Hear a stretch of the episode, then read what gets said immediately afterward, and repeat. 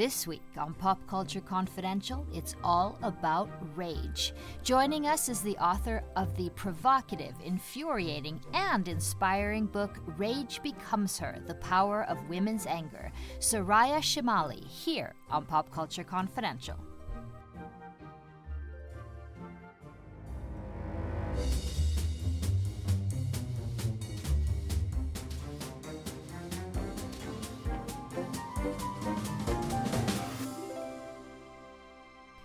Hey guys, welcome back to the show. I'm Christina Yerling Biro. First of all, I just want to take a minute to thank you all for your feedback and messages on the past couple of Brave interviews. They seem to really make an impact on many of the listeners.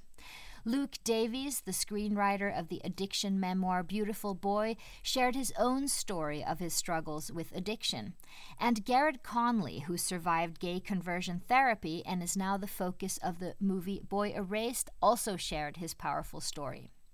Now, these interviews seem to have made a real impression on many of you listeners, and I really thank you for the messages I've received. And I am very grateful to these guests who shared their powerful and personal stories that so impact others. Thank you. Now, I've really been looking forward to talking to author Soraya Chemaly. She's an activist and writer. She's written for Time, The Guardian, The Atlantic, and she's the director of the Women's Media Center Speech Project. Her new excellent book is Rage Becomes Her. Here she explores women's anger and how we are taught and conditioned by society to suppress it, and how it is and should be a powerful tool in our lives. Miss Chemaly, thank you so much for being here. Oh, it's my pleasure. Thank you for having me. So, your book kept pissing me off, but for a very good cause. That's the risk. Right? Um, but I'd like to start big here before we get into a few details. Anger is having such a moment in our world today. At the same time that there's this vitriolic anger in politics, there's Trump and populist movements and Twitter rage. It's also a fuel for injustice and change, inspiring marches and women winning positions in the latest elections. Could you kind of define um, anger from your point of view, how these can be happening at the same time? Absolutely. Um, I think that we all, generally speaking, learn to think of anger in almost purely negative terms as something that is risky or dangerous or hurtful and in fact, it's usually the mismanagement of anger that results in very poor outcomes. And and I think that we're seeing, as you say, some very positive aspects of anger. Uh, it, anger is always sort of a signal emotion that that you're under threat or insult or there's something wrong or in the case of the kind of anger of resentment and contempt of authoritarianism, it is the threat of loss and resentment uh, of looking back at a sort of illusory place of power, right? But at the same time, there is this anger that is also also a response to threat, I think, that is connected to compassion and empathy and social justice and the anger of not only mm-hmm. being mm-hmm. um, sort of self defensive, because a, a, lot of the anger that we're seeing is really being done by people in their own defense, but also extends to the defense of others for whom you care. Right, right. And you were saying at the beginning there that um, we usually see anger as, as, something negative. It was so interesting in your book because you talk about that we don't talk to our kids about anger. We talk to them about envy and sadness and all kinds of feelings, but, but not particularly feeling angry. How should we be doing that? Well, it's interesting because this I did a, a pretty deep dive into a lot of research about childhood socialization and generally speaking, and there are obviously variations. I don't want to say that, you know, this is not all parents, but people tend to attribute sadness to girls and emotionality to girls. So they'll talk to them about a full range of emotions and how to nurture, but they will, by default, not talk to them so much about anger. So even there was one study where parents were, I think, reading books to children and they downplayed the anger and aggression in the book when they were reading to girls. Now, the flip side of that was that they tended to focus on that when they were mm-hmm. reading to boys, and studies also show that these sort of rigid norms of masculinity mean that in terms of gendered parenting, parents are much more, much less likely to talk to boys about the the full range of emotions, and so we end up with this very gendered emotion, which is by the time kids go into school, they associate anger with men and with boys, and that's not healthy either, right? Because boys need to be able to express themselves so that they don't end up fueling aggression and violence with their anger.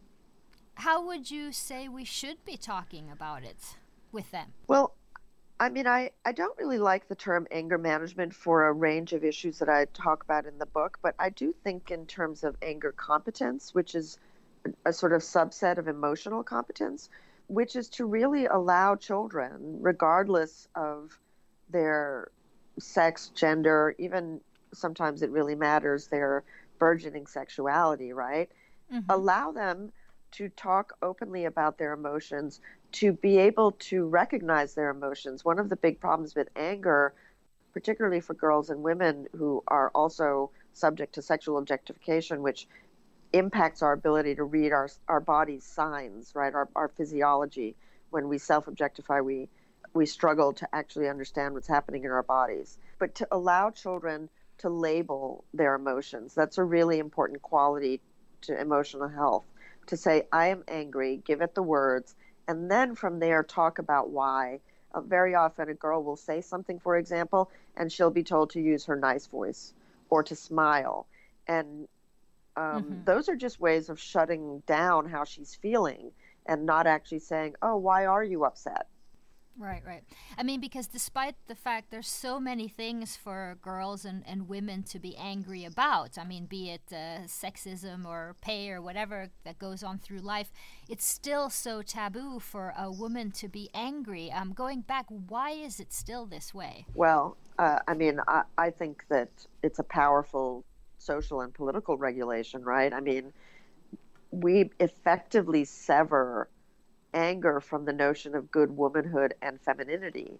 For a lot of girls and women, that's how they grow up. And so being angry, even righteously, even in their own self defense, feels very transgressive. It's the conflict of crying, right? A lot of women will cry and they'll find themselves speechless when they're angry. And I think that some of that really does come from the feeling that they're doing something wrong and that to say the words I'm angry or to display a really strong, powerful anger feels wrong. It feels like I shouldn't be doing this. And that's the incompatibility with femininity that I'm talking about. But if you, you know, right. if you can't defend yourself, if you can't say what's what's bothering you, what's important to you, if you can't say what wrong is being done to you, that's really effective silencing like culturally, right? I mean, those those things happen in, in big the big picture, but also in the workplace. I mean, I've had that happen to me many times. That my role as a as a boss in in a workplace is to sort of m- make everyone feel good. I'm not allowed to be angry about anything. I just have to right. make sure that the temper is calm. You know, everything is good, and everyone's. I can do it with humor, but I can't do it with anger. Right, and you're supposed to, as a woman, as an employer, as a boss, to nurture the space in a way that men are not expected to, right? You're expected to do a lot more emotional labor and also right. office housework, right? We never talk about that, but but to take on the more traditional roles that women have at home within the context of work. I mean, and I mean honestly, if you're anger is so interesting in the workplace for a whole variety of reasons that have to do with power, but you know, if you're a, a, a black woman or a woman of color, you're assumed to be angry if you simply speak or assert yourself right? Like that's a that's also really regulatory. Like how is someone supposed to act? Are they just supposed to be silent to make other people happy and comfortable? That's absurd, right? And so all of these stereotypes about anger that mm-hmm. you're a crazy white woman or a hot fiery Latina, those all actually impact our lives every day. What does that do to us? Well, I mean, I think for a lot a lot of people, a lot of women, it ends up making them sick. I mean, I think that I was really surprised by how implicated the mismanagement of anger is in a wide range of mental and physical ailments. So, mm. um, you know, for example, eating disorders, self harm, various forms of depression, cardiovascular illnesses, suppressed immunity. I mean, even this was actually really interesting research. Even recalling an angry outburst was shown to suppress a person's immune system and make them more susceptible to the common cold. Wow. So it's like stress related. It's it is. It's stress, mm. and and the thing is, very often, women who report much higher levels of stress globally than men do, women will say, "I'm so stressed," but in fact, what they mean is, "I'm really angry and I can't say that." Like when we say we're stressed, we're actually kind of glossing over the things that are making us upset or stressed or um, tired, right? and those things often have to do with double standards right, and discrimination right. and um, the expectations of of being women, like being mothers, whether we have children or not, you know. And so the, we need to elaborate on those terms, I think. And one of the most frustrating things is sometimes one isn't angry, one's determined or making a decision or saying something, you know, strongly, but one is accused of being angry and bitter and, and That's right well, that's I think that's really this this quality of distinguishing, uh, of distinguishing which is bad in a woman. Sorry, if the man yeah, it is bad. on the other that's side right. um, is is just passionate about his work and trying to make it. yeah, I mean he gains power. Like that's the other thing. Like all this research really shows that when men display power, because it confirms our expectations of mas when they display anger, because it dis- it confirms our expectations of masculinity, they gain an influence. Whereas when a woman in the exact same situation does that, uh, particularly in a realm that's thought of as masculine, uh, so most workplaces, except for maybe teaching or being a, a nurse, um, she loses influence and power. But that's why it's important to make this distinction between assertiveness, aggression, and anger, which a lot of people right. don't. They just lump those all in one thing. I wanted to take a, a real example here to talk about. I mean, uh, through the years, we have been seeing uh, lists and funny YouTube clips and everything about Mac, John, um, tennis player McEnroe's outbursts and how he throws his racket and what are his most uh, incredible outbursts, as if it was um, entertaining. Then, when uh, Serena Williams just uh, right. passed a couple few months ago um, uh, gets upset about something, the reactions are very different. Can you tell me a little bit about what you have seen in this when you've studied it? Well, yes. I mean, I think that's the classic double standard that's also shows very clearly the intersection of sexism and racism. I mean, Serena Williams is highly attuned to the cross currents of discrimination in her own industry and, and in media. I don't think probably she utters a word without thinking carefully on like a double track about what's happening. But she, you know, this episode happened, and as you say, there've been there's you know an endless list of men behaving egregiously and indeed then being called right. bad boys and charming and you know kind of these personalities on the court. But in her case uh, there was just a lot of oh my god how could anybody behave that way? Um, it's really horrible to see whether it's men or women which is a nice thing to say but in actuality is not what's happening. I mean what is remarkable to me is that she was fined the highest ever fine for verbal abuse in the U.S. Open. Right? I mean, if anybody ever has watched tennis, they yeah, will understand yeah. the absurdity of that, right? And and she knows. I mean, she said this didn't work out for me this time, but maybe next time it will work out for someone else. So she understands the role that she plays as a very visible, prominent figure. Right. And we also saw an incredible example, which could seems like it could not have been more textbook after reading your book of um, the Kavanaugh hearings with uh, Judge Kavanaugh oh, and, and Dr. Blasey Ford. What do you say about the, their different reactions to um, what their testimony?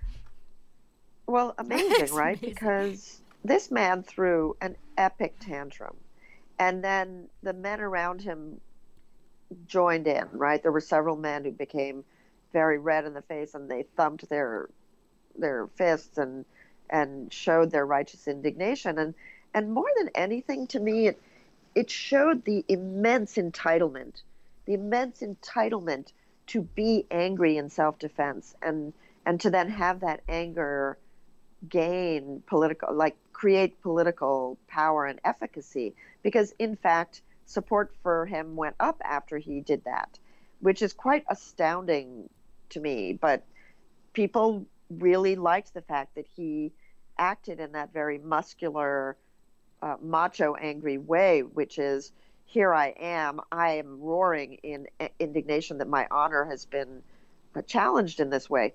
But in fact, the person who should have had the right to be the most angry in that entire chamber was Dr. Ford. And yet here she was being demure and even conciliatory. I mean, I thought one of the the most enraging and sad parts of the entire thing was when she was so deferential about uh, her, she was very considerate about the people questioning right. her and she said well i'm used to she said no really i'm used to being i'm, I'm used to collegiality and that was a little heartbreaking because i thought oh my god collegiality is something that happens between peers and people who respect each other and they respect each other's expertise and she is expecting that from this group of people and that will not be forthcoming I mean, not only did they not respect her as a witness and authority in her own life to the things that had happened to her, but they didn't they didn't respect her as an expert in her field because she was both of those things simultaneously. Right. Yeah, that's pretty incredible. Um, and you have an interesting uh, story in your book also. Can you tell me about what you call Toaster Boy? yes, Toaster Boy always sticks out in my head. Yeah, and in mine too. Yeah, right. I was speaking at a college, um, at, at, and we were talking about sexual violence and the internet, and um, there's a, a big disconnect among many people, particularly uh, in teenage teenagers, between connecting women's experiences in the world with sexism or misogyny or racism. And so I was sort of making the point that the non consensual sexualization and objectification of women in texting was qualitatively different from what happens to men for a variety of reasons. But the main reason it was different, I was saying, was that, and you know, it's it's pe- people sext, kids sext. They usually do it within the parameters of a relationship, but often not, and then it becomes non-consensual, and often that's called revenge porn. And girls mm-hmm. do it mm-hmm. to boys, boys do it to girls, men, women, etc. But starting around the age 11, 12, 13, it turns out that boys are doing it at a rate of um, at least three times more than girls. So they're sharing girls' images without consent, which is a big difference, right? There's there's no reversibility in the instance of these of these things happening.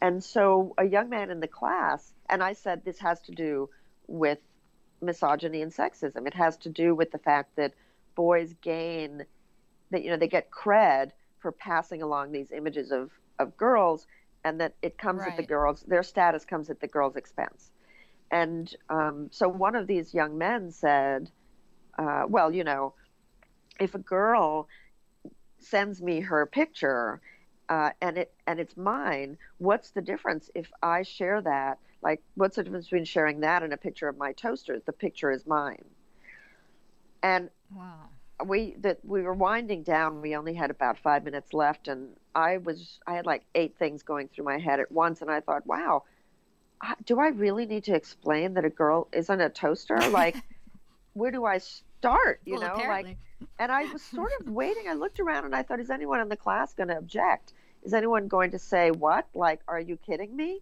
And nobody did, you know, and and it taught me a lot, I think, because he really he really thought this was okay. And his friends were nodding and saying, mm-hmm. Yeah, I mean, it's his picture and he has the right and it's free speech. And I'm standing there like, Wow, okay. So we're not going to talk about her rights, her privacy, her dignity. I mean, any long list of rights that you want to address. And finally, I sort of copped out. It wasn't a very good response. But I said, You know, we don't have a lot of time. But in the beginning, there was darkness and you know if you want to come and talk after i'm happy to talk to you but there was just i really mm-hmm. was stumped i was like okay and and i think i did say something like well you know a girl and a toaster they're different right right i mean but what do we do i mean this these similar type of feelings one had listening to the kavanaugh um, try sort of what do we do about um, you know what happens to men that they can actually not see any problems with this with comparing a woman to to a toaster or or whatever you know how they treated um, Dr. Ford and whatever. What what can we actually do? We have to do a lot on all levels, right? I mean, one thing is we really need to disrupt childhood traditions, mores, ideas about what constitutes good masculinity, right? Healthy masculinity. Because right now, in the dominant mode of masculinity that we have, um, there's a certain implicit sexism built into it. And and so if you think about what people think of as good men, men who provide and protect, I mean, those two words are often used to describe what what masculinity is about, right? Men should use their strength to provide mm-hmm. and protect. But both imply vulnerability for women, and both actually depend on vulnerability for women. You can only be, you know, responsible for protecting women if they are vulnerable to other males' predation. And and if you are tasked with providing for women, that means that they can't provide for themselves. And so it becomes a very complex thing for women to say, I want to provide for myself. I want to make my own money. I want to be independent. I don't want to access resources vicariously. That's a real threat to, to masculine identity. Um, but when that's then coupled with women saying, you know what, I actually am subjected to high levels of threat I can't walk down the street without being harassed. I can't go to work without having this sort of um, sexual innuendo ruin my career um, opportunities. That's a threat too, because when she says that to the men around her, it's it's not hard to see how that becomes tessellated into, oh my God, I'm failing to protect. And so doubt right. and silencing, I have two chapters on doubt and silencing, are logical psychological responses to hearing women's stories because to admit that women are telling the truth creates a crisis in masculine identity. And we we need to stop that. Like we, I, we actively need to ungender these emotions and um, and to take a step back and think how are we constructing men? I was wondering because this something that gets people riled up on both sides in Sweden all the time is is what we have um, a few gender neutral preschools as yes. well as pronouns, um, a pronoun like for hen. him and her, hen, yeah, for example. Yeah. Um, and Jordan Peterson was just here in Stockholm yeah. doing a bunch of stuff and on the biggest TV shows. I was kind of wondering, how do you feel about something like a gen- gender neutral preschool and those things like that?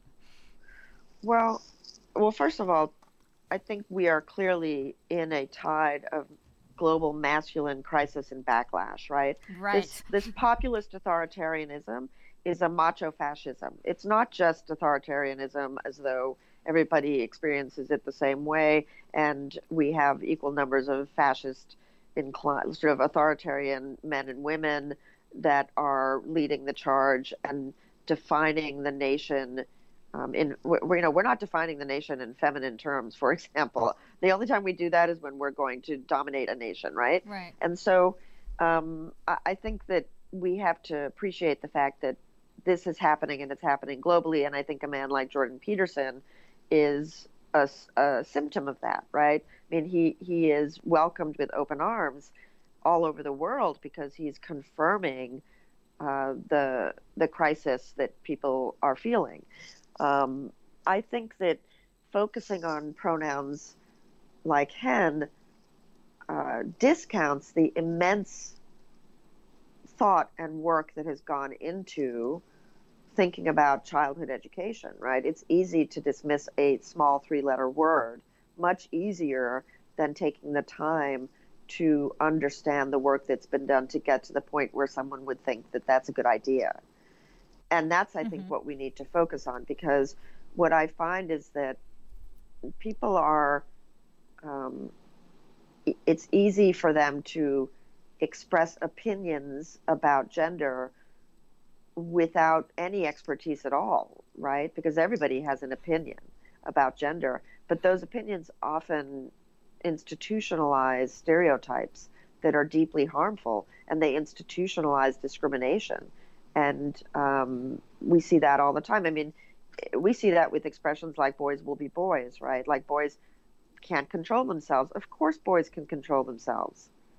You know, we know that boys can control themselves, um, but people are disinclined to believe that they can because it's very threatening to the status quo. So, what we should be doing in this small step is to stop saying things like that. Well, yeah, I mean, I think understanding the power of stereotypes is a is an easy first step because you can explain that to children eh, all the time. You can explain it while riding a bus and looking at advertising. You can explain it when reading books. You can explain it if you go to the movies. Um, there are lots of ways to grow children's critical media skills. Mm-hmm. The, the problem is adults, right? Right, exactly. It's always the adults. like, it's the adults. The problem is the adults. And so, you know, you're sitting at a, at a dinner party or something and, and someone says, well, I'm really worried that my son is going to be accused of, of rape by a, a lying woman, mm-hmm. you know? And while I understand the, the worry, it's really not a, a rational one. It would make a lot more sense to worry, for example, that a son was going to be raped because the chances that he's sexually assaulted are exponentially higher than the chances that he's falsely accused. Right. You know? Right, right. So there's no logic in it. There's no, you know, if, if you just break down what we know, um, it, you, you can confront things, but people also don't know. And they don't want to know often. Right. That's probably the biggest problem. Which is when you you then take on the role of the the feminist killjoy that yeah. you know you're the you know it's exhausting because you you are the person who's saying hey actually it, it, there are facts that are related to what you're saying and they they do not conform with what what you're describing let's talk about this feminist killjoy. Um just and and also i mean sort of to be positive about how we actually can use our anger and should use our anger. But i mean it still feels even even in just sort of normal life and not these horrible um, examples of, of rape and such we're talking about but but to, to Yes. I, I know where my limits are of being the feminist killjoy in an office or in a discussion and or in, in what I do on my show yes. and what topics and, and but I still feel like I want to talk about the, these things but there's always you know then the backlash begins immediately. How should I maneuver that? Well, I think this is part of the quality of being uh, ultimately being exhausted by it, right? You you need I think we all have to pick our battles. There are times when it's simply in context not worth it. There's no efficacy in doing it, right? And I think uh, we learn when those times are. And so in some cases, I think, and this is this is why it's so granular, right? It really does depend on where you are and who you're with in our day to day interactions. I think of it as the sexist at the dinner table, right? Mm-hmm. Because you're sitting there and here's a person you know, possibly love, or you've known for a long time. Maybe it's actually someone you've just met and they've just said something that is not only offensive, but actually actively harmful or dis- discriminatory, right? And let's say they've said it in front of a bunch of kids, and you're thinking, and, and I've been in this situation, I'm like, all right, well, these children just heard that. And if I don't say something, they're going to leave this table thinking that that was okay.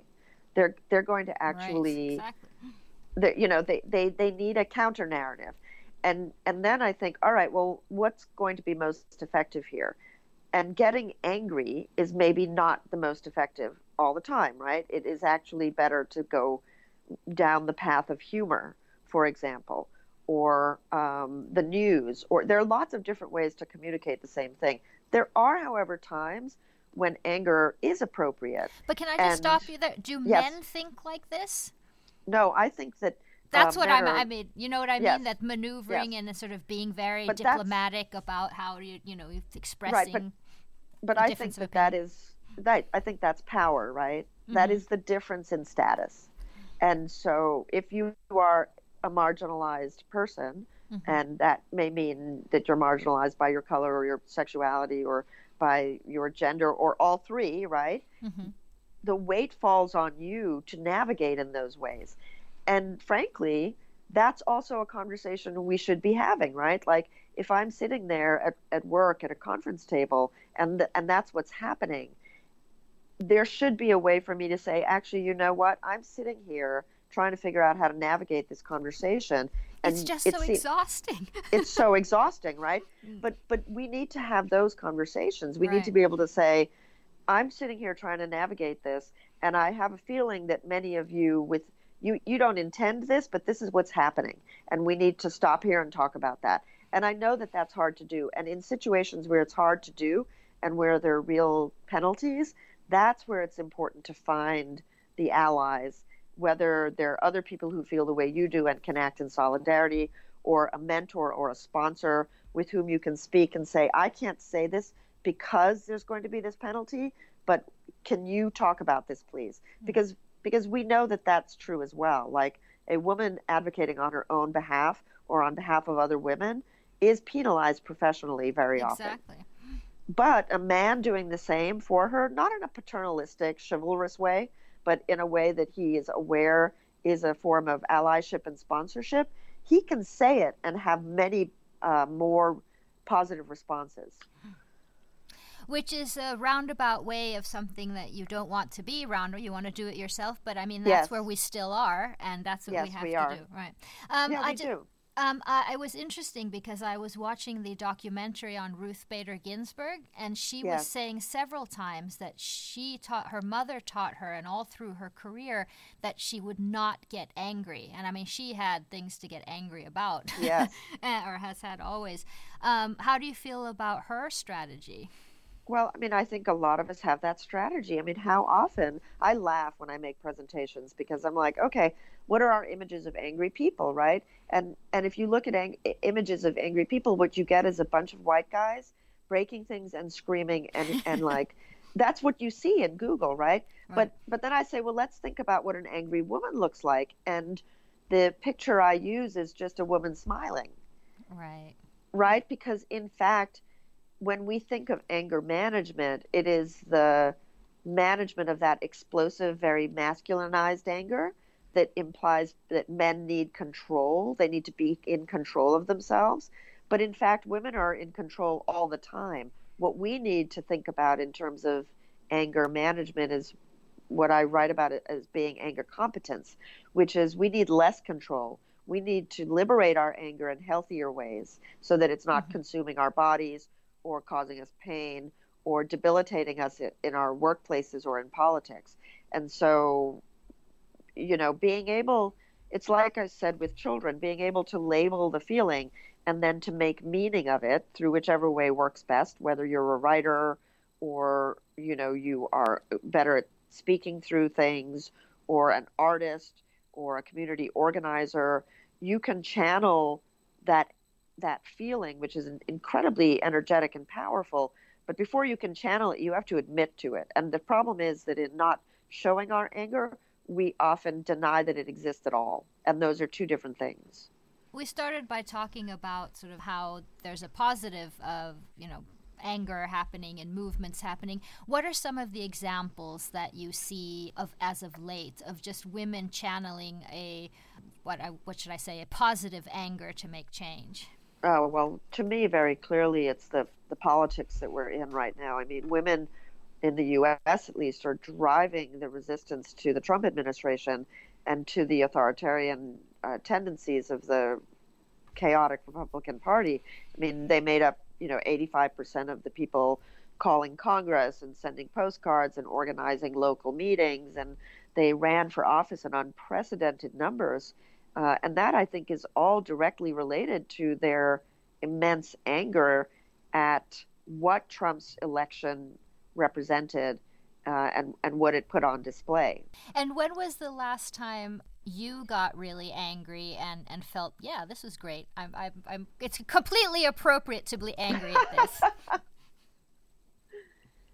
so I was in Heathrow Airport two weeks ago, and I was going through security, and you know when you take your coat off and then your belt yeah. off and then your shoes off. I mean, you undress, right?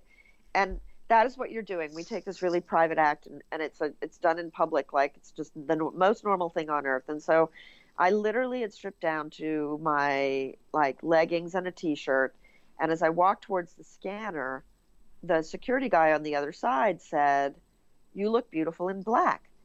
And I thought, whatever, I'm tired. I got to make it to my flight. I'm sure he thinks he's being nice, right? Like, I'm just letting that one go. But as I went to go through the scanner, he said, take a step back. And I thought he just wanted me to wait for some reason, like to let someone else go. But when I stepped back, he folded his arms or something and he said, and he looked me up and down and he said, Look at that. And immediately all of my sort of hypervigilant instincts kicked in and I looked around and there were six men around me. No, none of the other passengers were women that were about to go through the scanner. And on the other side, there were three other security guys. Mm-hmm. So there were 10 men standing around me. And and I thought, wow, I gave you the benefit of the doubt. And then you mm-hmm. you destroyed both. Like that little verbal signaling to these other men to look at me just destroyed any hint that you were harmless to me. And so I walked through and I got my clothes and I went to his supervisors who happened to be two women, and I described the situation and I said, listen, if you have policies against this, you need to make sure that those people over there know mm-hmm. because this is unacceptable. And the woman's first response to me was, Who is he? I have to get mm-hmm, his side mm-hmm. of the story. That is what she said. And so then I, I, I was kind of, I was oddly nervous before. I was tired and, and I was like, oh, I just don't want to get into this right now. But when she said that, I got really mad and I said, There are no two sides. There's one side. It is that he has power and that he's commenting on women's bodies. I'm sure he's doing this not just to me, and that's inappropriate. And it's your job, not my right, job. Right. I don't have to talk to him. You need to talk to him, right? But she she was so insistent, and then I got angrier, and as I got angrier, she actually sort of backed down, and and I said, no, this is not a, an issue of two sides. I am going to go to my plane, and it is the fact that he's so comfortable in this environment, in this milieu, that he can just stand there and say what, what he said. What do you say to? Because listening to this, I know exactly what you're saying, but I can also hear in my head someone saying, uh, or a man saying, "But he was just. Isn't it nice to be able to get a compliment like that? That you're beautiful, and and I don't understand right. why you, that would piss you off so much, and you're tired, and I'm telling you you're beautiful." Right. What is it that's not happening in that understanding right. between those two sides? What I described to them, and then actually when I went to the airport to the airplane waiting lounge, I I wrote it. To, I wrote an article about it mm-hmm. to explain what that was. Right. But what it is is this homosociality, which is the signaling between men at the expense of women. Right. The the feeling of hostility in public space. It wasn't just that he did what he did because I was there. He did what he did because the other men were there. That's the point. Exactly. You know? And it doesn't have anything to do with me and how I look. Ultimately, it has to do with his demonstrating that he he had the power to do what he did. I mean, it is his job to look people up and down, but it is not his job to then express his opinion about how they look in a sexualized way. And he conflated the job responsibilities with the male entitlement. And he did that because he could, right? And so I think that it's fairly straightforward to explain that. Men don't understand because they don't have to understand. And and they they have the privilege, and that is what privilege is, of not having to think about it. I mean, I doubt any one of those ten men had any idea what was happening around them. I mean, even Trump got up the other day at a rally and said something like, I, "You can't even tell a woman she's beautiful anymore." I Absolutely. oh, the horror. Yeah. we'll all live. I mean, this is the yeah, thing, right? We'll survive, like, but we'll survive. Thank you. We're maneuvering. Yes. This was so interesting. I thank you so much for taking your time and for writing your book that I hope many read, men and women read this book because I think that that's important. thank you so much. Thank you so much, Christina. Delighted to talk to you.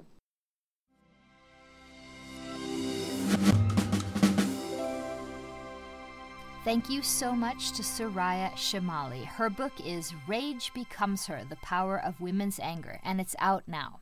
And thank you so much for listening. Send us your thoughts to popcultureconfidential.com or on Twitter at podpopculture.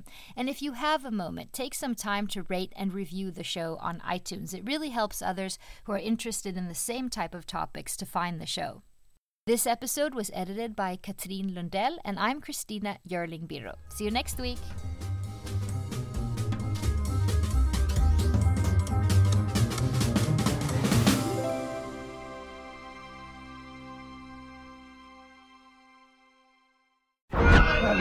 You've watched them in unforgettable adventures, love affairs, and tragedies.